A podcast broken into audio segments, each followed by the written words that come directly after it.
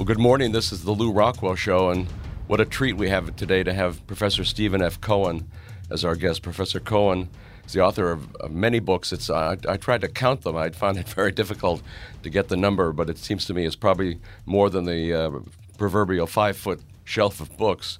Just extraordinary books on on uh, Soviet Union, on Russia, and um, he's been he's a professor emeritus at Princeton University and at New York University.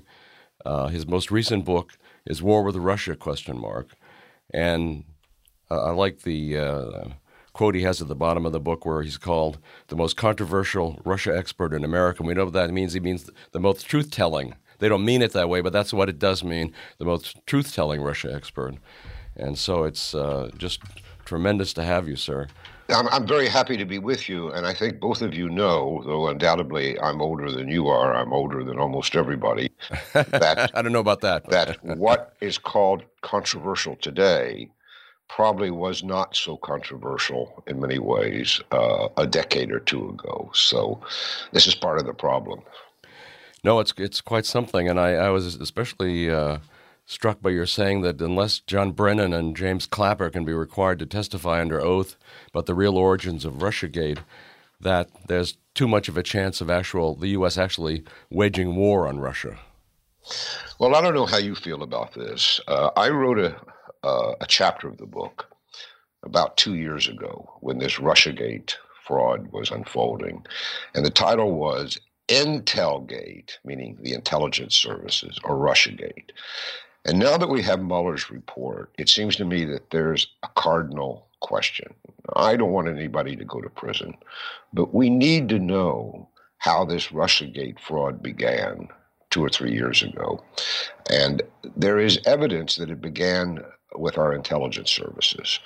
And I don't mean primarily the FBI, but the CIA, with Brennan and Clapper. The reason we need to know that, I think, Mr. Rockwell, is that not to punish anybody.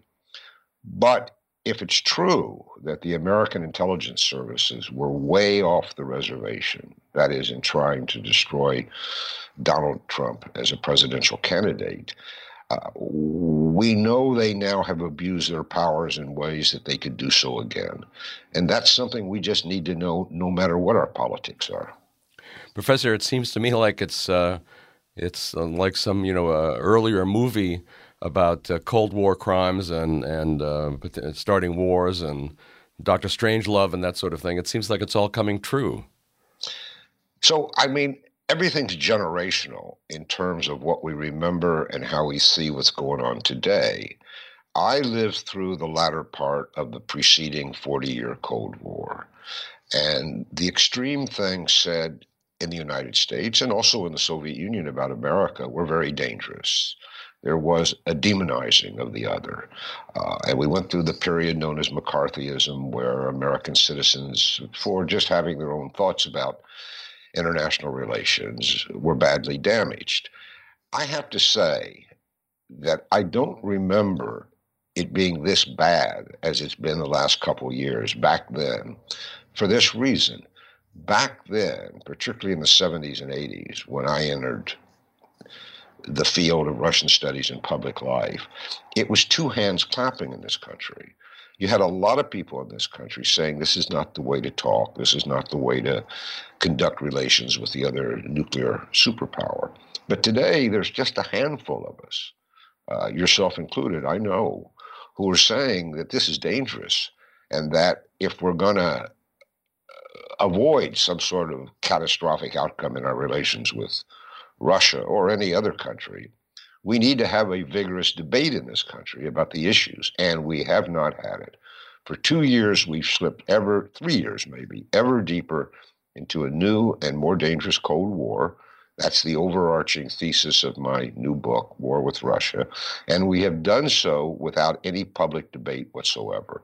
That's what's unprecedented on the American side. By the way, what I'm talking about is debated every day inside Russia on television in the mass media. And there are more than one or two sides to this issue. The question is who's responsible for the new Cold War? How do we get out of it? There's a robust debate about this in Russia, but not in the United States. And that too is bad news. It's very bad news. And, and uh, is it are there actually people who think that the U.S. could start a war, perhaps even a uh, atomic war against against Russia, and the U.S. itself not be damaged? I mean, do they really think that, or are they are they willing to uh, take X number of casualties uh, as long as they're under a mountain in West Virginia? So that's a really good question, and I think the answer is complicated and long. But let me give you what I think, in my judgment, is the short version. Uh, in 2002, President Bush withdrew the United States from the Anti Ballistic Missile Treaty. Mm-hmm. Now, the importance of that treaty was that neither side could deploy so called missile defense systems because both sides, American and Russian, needed to know that if they attacked with nuclear weapons, they too would be destroyed. But the assumption of missile defense was is that the United States could obtain a so-called first strike capability and survive. So what did Russia do? Now this is almost reported not at all here. Russia under Putin quickly, efficiently, and apparently successfully developed a new generation of nuclear weapons, attack weapons, called hypersonic. And they were designed to elude, escape, avoid, defy any missile defense system upon which we had spent trillions of dollars that we could install or invent. I believe they were successful. So we're now at a new and dangerous moment. Uh, there are people in the United States who still think that we could first strike Russia with a nuclear weapon and not and, and, and that missile defense would protect us from retaliation. That is no longer true if it ever was. And yet we hear among the Dr. Strangeloves among us, and by the way, by the way, there are probably a few in Russia too, the Dr. Strangeloves who nonetheless say we can survive a first strike against the other. But what does survive mean? Who? How many? What? It certainly wouldn't be civilization as we know it today. So this talk is dangerous. When you hear the word recently, for example, our generals have talked about controlling the radiation, the fallout of nuclear weapons, and therefore make them, and I quote, usable. I mean, mm. you and I grew up at a time uh, when, as Reagan said, it was important. Remember, Reagan was very Cold War at one time. No one can win a nuclear war, therefore, nuclear war must never be fought. Uh, that was the premise upon which he carried out his attempt of a great detente uh, with the Soviet Union under Gorbachev. But that premise that nobody can win a nuclear war has been forgotten. Wow, it's uh, it's uh, it's it's something quite extraordinary. I mean, uh, you're, you're perhaps not the sole voice uh, taking the correct position, but uh, at one time, wouldn't you have had a number of supporters on the left? And is that true today? Yes and no. It's interesting the way you formulate that. In the 70s and 80s, again, when I entered public affairs in the sense of being an advocate for detente and ending the nuclear arms race and the rest, uh, we, uh, and I was young then, had tons of very senior supporters, uh, uh, CEOs of corporations who wanted to, who wanted to do business in the Soviet Union, in Congress, in the mainstream media, aides to the president, uh, uh sitting members of Congress, senators, members of the House. It was a different time. Uh, today we have almost none. But, Mr. Rockwell, here's the interesting thing the left has never been outstanding on this issue. Uh, most of the pro detente uh, forces in this country, say in the 70s and 80s, were among conservatives, uh, as were most of the CEOs of major American corporations. Uh, remember also, and this is something I don't know if anybody's ever told Trump, but they should, because he never mentioned it. When he said he wanted to cooperate, excuse me, allergy season for me. When President Trump said when he was candidate Trump, he wanted to cooperate with Russia. You remember that, right? Yes, of course. And a lot of people got angry with him. Not me. not me, and not, not you, and not me. But, but, but I mean, and, and they remain angry at him. They yes. say you can't cooperate yep. with Russia. Uh, in his own non wonky, non historical language, Trump was saying he wanted detente with Russia because detente means to try to cooperate instead of have all these conflicts. And that's what he said in his own kind of real estate way. Um, if you look back at the 20th century, whether you lived it or you want to read about it, you could look it up, as Casey Stengel used to say. He was a baseball manager.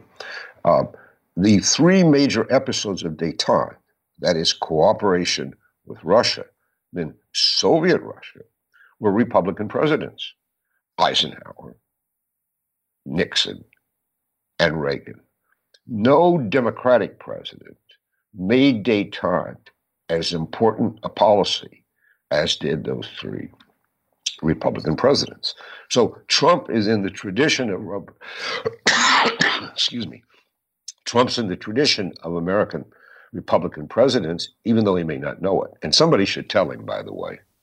Oh, it's a great point. In in my in my little circle of uh, libertarians and conservatives, there's always been uh, we've always been pro peace, but that's of course uh, makes us unusual too. But it's it's uh, seems like we're all needed more than ever right now to try to wake people up. But is is that I mean the propaganda is such that it's tough to cut through it. So I argue in this book. Uh, a lot of people don't uh, agree with me because they think that the grassroots, whatever that will be, will save us. But I argue in the book uh, that uh, war with Russia, a question mark, that we need a leader. We need leadership. Foreign policy has changed at the top. And we don't have time to build a grassroots movements, a movement to stop this new nuclear arms race that I just described. So, who do we have? Well, I'm from Kentucky. Rand Paul is a senator from Kentucky. But that's not the reason I say to you that Rand Paul has been almost alone in the United States Senate uh, in opposing this new Cold War. Now, he characterizes himself as a libertarian. And I don't know enough about the libertarian movement. Maybe I should know more to know if he's widely regarded among libertarians as an authentic libertarian. But if we were to ask each other, if there is a libertarian, is there a leader anywhere near the top? I think today we'd have to say it's Rand Paul. And he's taken some nasty blows for advocating a new cooperation or detente with Russia. They've slurred him. No, it's true. Of course, there was his dad, who was, uh, uh, and, and, still is entirely a man of peace.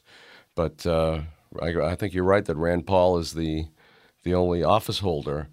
Um, it's it's uh, on the other hand, the, the, libertarian movement has moved left in all the wrong ways, so that they are pro-war and uh, constantly um, chanting SJW slogans and that sort of thing. Yeah. But so Rand represents sort of an older libertarianism of, of his father.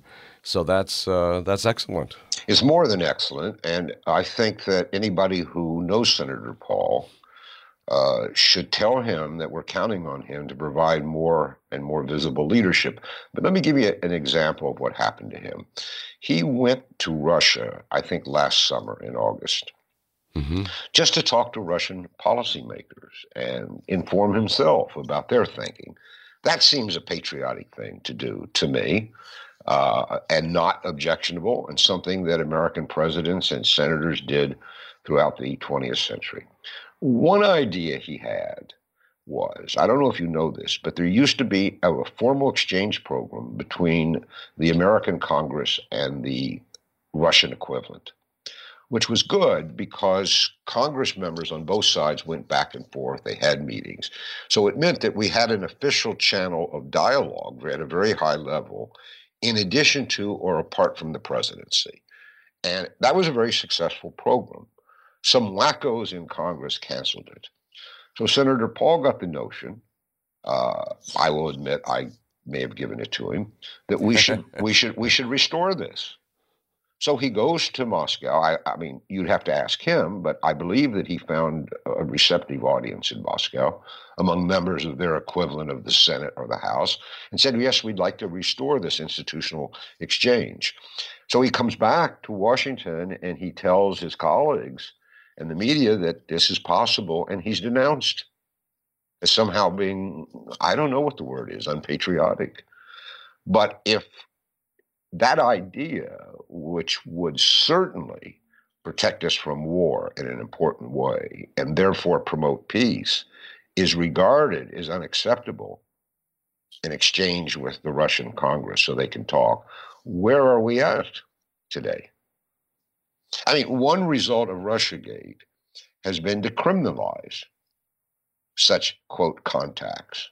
I mean, all sorts of contacts were developed with Soviet Russia by the American government, by scholars, by cultural figures mm-hmm. in the 20th century, and that helped keep us safe from nuclear war. Literally, I don't exaggerate, Mr. Rockwell. If you look at the accusations made against Trump and his associates in the media, contacts, that's their word, are criminalized. Yeah. I mean, they could indict me and put me away for the rest of my life, however brief the remainder is, because I've had thousands of contacts with Russians, of high and low, over the years, and continue to have them.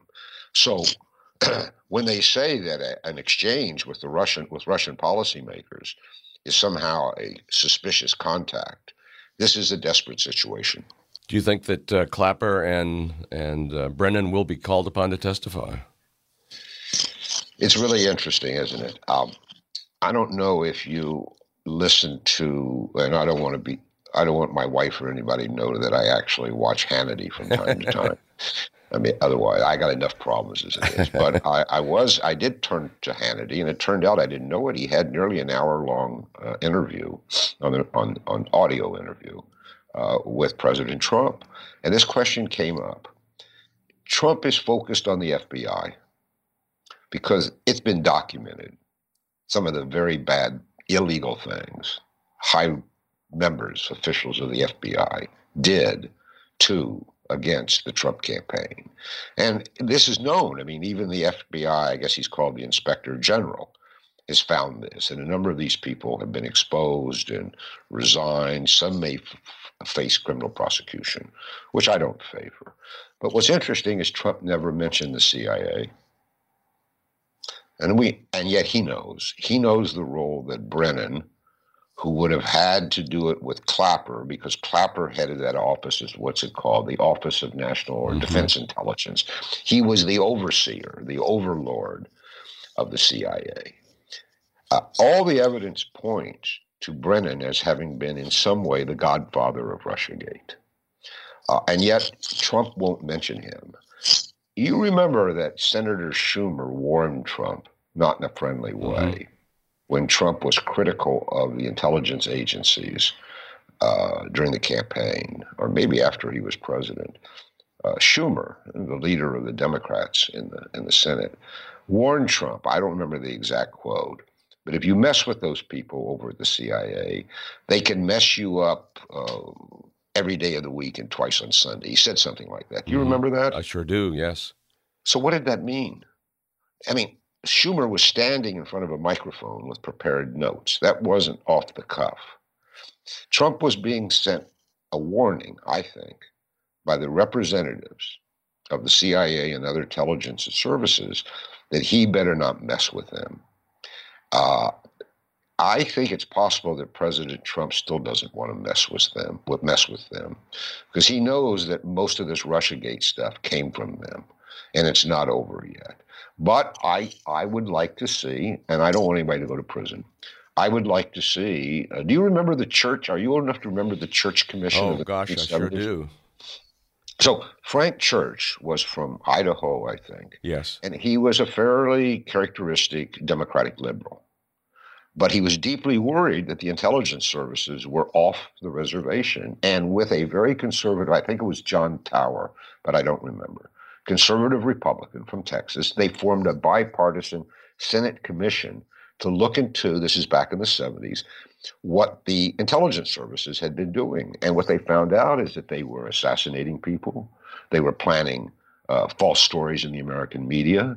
They were tapping our phones. We didn't have social media then and email, but they were way off the reservation. So they passed, and people can go and Google them the Church Commission or Church Committee, six volumes of recommendations to reform these agencies. Well, the reforms didn't work. But what we need, whether you're a libertarian, a Republican, a Democrat, a lefty, a righty, conservative or liberal, we need the most transpartisan, official investigation of the origins of Russiagate and the role played in that, those origins by the intelligence services. We need to know that uh, so that it won't happen again. But, but, uh, is it possible? Well, uh, if you're a patriot, you would say it's not only possible, it's necessary. But these days, the, the Democrats, for example, would never go along, and I'm not sure how many Republicans would. Maybe we want to don't want to know what's been going on there. It's quite extraordinary. I remember as, as a boy getting uh, copies of all the church reports, yeah. which you can still get from the government printing office.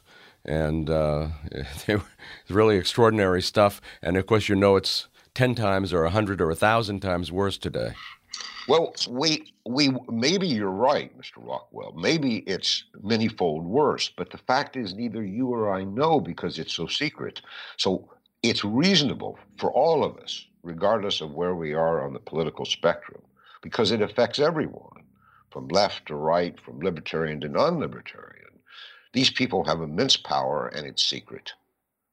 So I would think that anybody who cares about this country, from any perspective, whether it's civil liberties or national security, uh, would join in calling for an open uh, uh, investigation. And I would go farther. I would say that everybody who testifies under oath would be guaranteed immunity for prosecution for anything they did in the past during Russiagate, for example. But if they lie under oath during this investigation, they will be prosecuted for perjury. So start all over. Nobody goes to jail for what they did in the past, but they go to jail if they lie about what they did in the past. I think that would be a fair way to proceed. Well, it's a tremendous idea. It uh, is certainly something that's unbelievably needed. And the CIA has been a rotten organization from the days it was founded, and really, I guess its OSS uh, predecessors too. And uh, they're out of control. So something has to be done, or, or we're just going to have a totalitarian warfare state. So the question is something has to be done, and what is it? And uh, you and I may disagree on a lot of issues. Uh, uh, my wife disagrees with me on a lot of mm-hmm. issues. Uh, my friends disagree with me on a lot of issues. But if we could agree on this, that we need to know what happened, what the intelligence agencies were doing, uh, we ought to be able to agree on this. So I guess the answer is all of us, from our position on the political spectrum, push for this not in a malicious way, not in send them to jail and lock them up, uh, but that there is forgiveness if you tell the truth about what happened, not if you perjure yourself when you testify now. If all of us were to push for this idea, we might get some traction. It's a tremendous idea, and just the latest tremendous idea from you. Uh, the, the, your extraordinary life of scholarship and pro peace studies and pro peace activism is uh, an inspiration to all of us, Professor Cohen. And well, I appreciate that. I don't know it's true, but some people ask me, "How do you get to be emeritus, which means reti- retired with benefits, at two universities?" Because I'm emeritus at Princeton and New York University, and the answer is simple: you get really old. You need a lot of years to be emeritus. However, there is a it comes with benefits. I have terrific uh, uh, what is it called uh, medical insurance from two universities. So, uh, as my one of my mother-in-laws, my first one used to say, getting old ain't easy, but it does have some benefits. And one is remembering what has happened because we are so non-historical, ahistorical in the way we discuss our public affairs today that that may be the worst. That we learn lessons we've long since forgotten. Professor Cohen, thank you. Keep it up. Uh, thanks so much for coming on the show today, and of course, we'll uh, offer your book and all your other books as well on, on the with this podcast. And uh, you're wonderful. Well, I mean, you and I are the only two. No, I'm I'm joking, but I'm very grateful for the opportunity to speak to your people, to be on your platform, and to talk to you personally, since we've never met. Thank you, sir. Best regards. Bye bye. Well, thanks so much for listening to the Lew Rockwell Show today. Take a look at all the podcasts, there have been hundreds of them. There's a link on the LRC front page. Thank you.